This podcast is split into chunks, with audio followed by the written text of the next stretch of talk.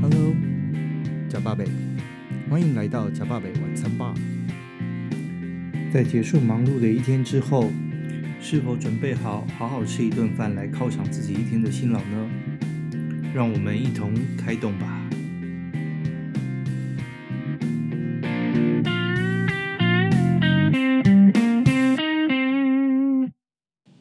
欢迎来到食饱味晚餐 bar EP One。实不相瞒，我曾是个餐桌上的说书人。大家好，我是 Chris，A.K.A. 左营孔刘。今天是晚餐 bar 的第一集，我想跟大家聊聊最近我看到的一个夜配广告，叫做“小时光面馆”。我想，关于煮面这件事情呢，是每个人共有的一个记忆吧。从简单日常的宵夜泡面，或是充满丰富配料的意面，甚至台湾特有的台式凉面。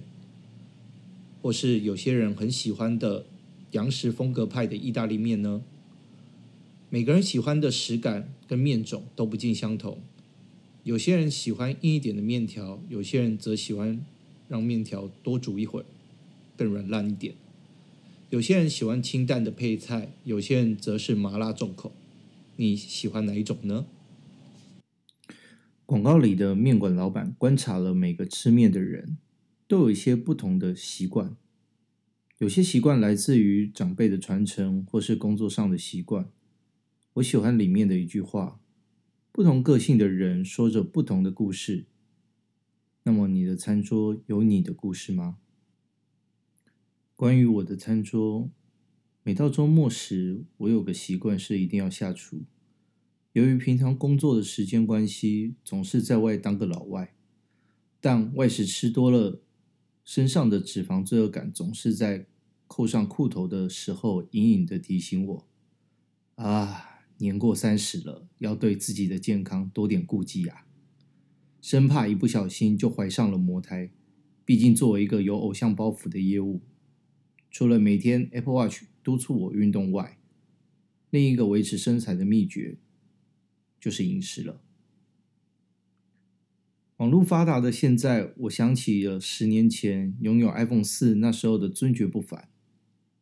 到今天，大家都是人手一只手机，生活的样貌每一刻都逐渐的被改变了。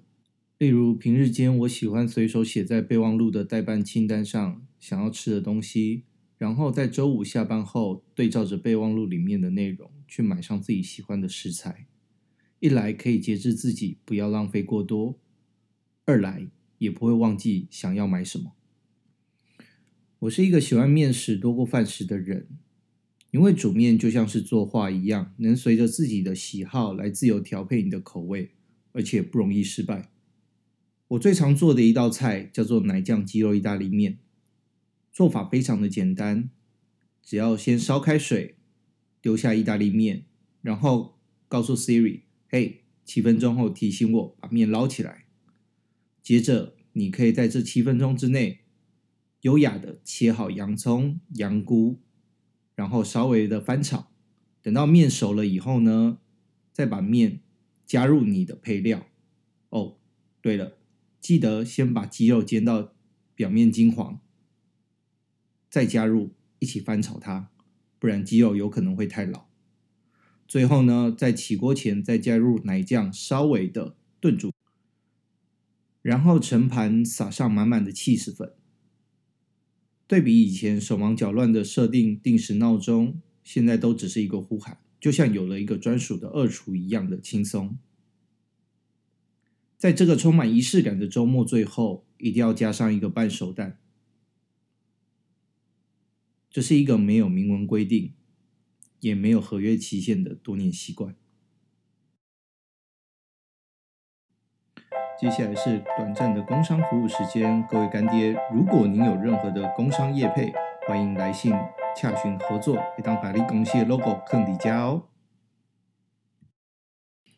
有时候生活可能渐渐的改变了，但也有可能一成不变。后来我的餐桌上也改变了很多，唯一不变的是餐桌上的吃饭时间没有改变。现在人吃饭时大多都是追剧或是划着脸书，经常在外面吃饭时，会看到两个人的餐桌少了温度，却多了冷漠的声音。也许忙着打卡分享今天吃了什么，或者是埋头处理公事呢？但可能都忘了抬头看看对方的脸孔，问候对方今天过得好吗？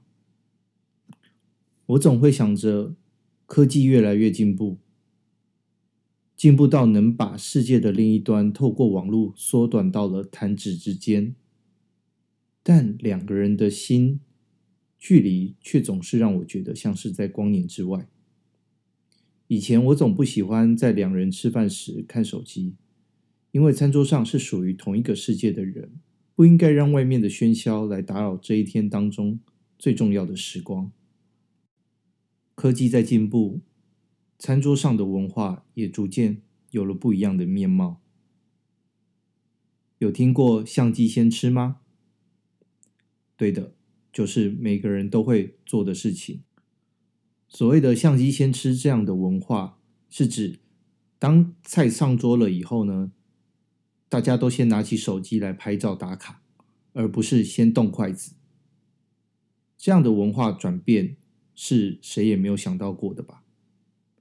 在法国有米其林的餐厅是严禁手机拍照的，理由是因为菜都凉了，或是不合乎礼仪。但无论出发点是什么，这一切的转变，你我都在承受着。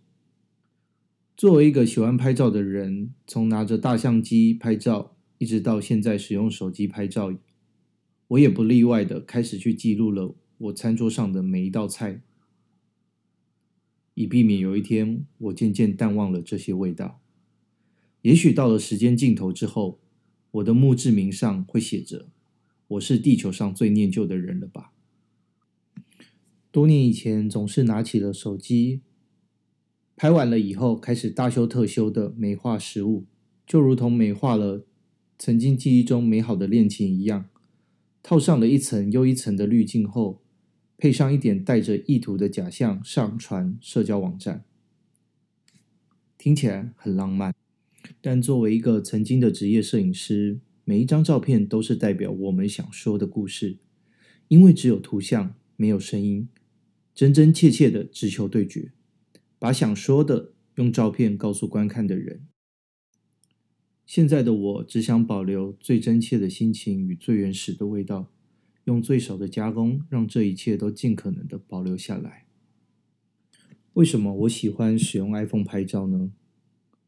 因为它的拍照过程非常的简易，只需要滑开你的相机，按下快门，不需要担心曝光不足，一切就是这么的简便，让我有更多的时间可以好好享受餐桌上的美好时光。至于如何用照片说上故事，这是一个漫长的旅程。我们无法给予你任何的捷径建议，只有不断按下快门的过程当中才能体会。但我能够告诉你的是，要让照片看起来好吃或是带点电影感，你可以在编辑照片的时候，除了透过剪裁构图之外，重要的是你的色温跟滤镜的搭配。我喜欢 iPhone 摄影的质感，它的照片就像是一块上好油花的和牛一样。尽可能不要吃得太熟，但稍稍加工一下会让你觉得更美妙。我喜欢选用戏剧滤镜来让照片带有一点故事感。如果说滤镜就是一种烹调手法，那我想这个滤镜就像是熟成这个过程一样，没有华丽的外表，却有着深刻内涵。稍稍的调整一下对比跟色温，把这一切烹煮到像是刚刚好的五分熟度。轻轻的触动你的味蕾，却不失分寸。年轻时总会使用各种华丽的滤镜，像是年轻人喜好尝鲜一样。多年后的我，渐渐的转变，不再依赖这些重口味的滤镜人生，而是选择了呈现最真实的样貌。也许在多年以后，这些照片的味道我会逐渐淡忘，又或许某个时间线上的餐桌仍然喧闹着。我无法穿越时间，更已无法推敲那些谜题的答案。现在的我，只在乎着生活的本质，只想要刚刚好的生活与味道。三十岁过后的人生就是一直在失去，而在这谁不拍照的时代，这些照片多年后仍然会让我想起按下快门的心情。我曾经想过，餐桌上的碗筷会只剩下一副。我希望被留下的是我，因为我无法想象另一人如何与孤单相处在寂静的餐桌上。今晚在这个夜深的时刻里，我仍然可以透过手机里的照片，回忆起那些微醺的青春往事。我是 Chris，今天晚餐 bar 的故事随着这杯美酒到这边告一段落。感谢你今晚的聆听，我们下次见。以上节目为主持人个人经验分享，亦非代表任何商业相关立场，并且与苹果公司无直接关联。谢谢收听。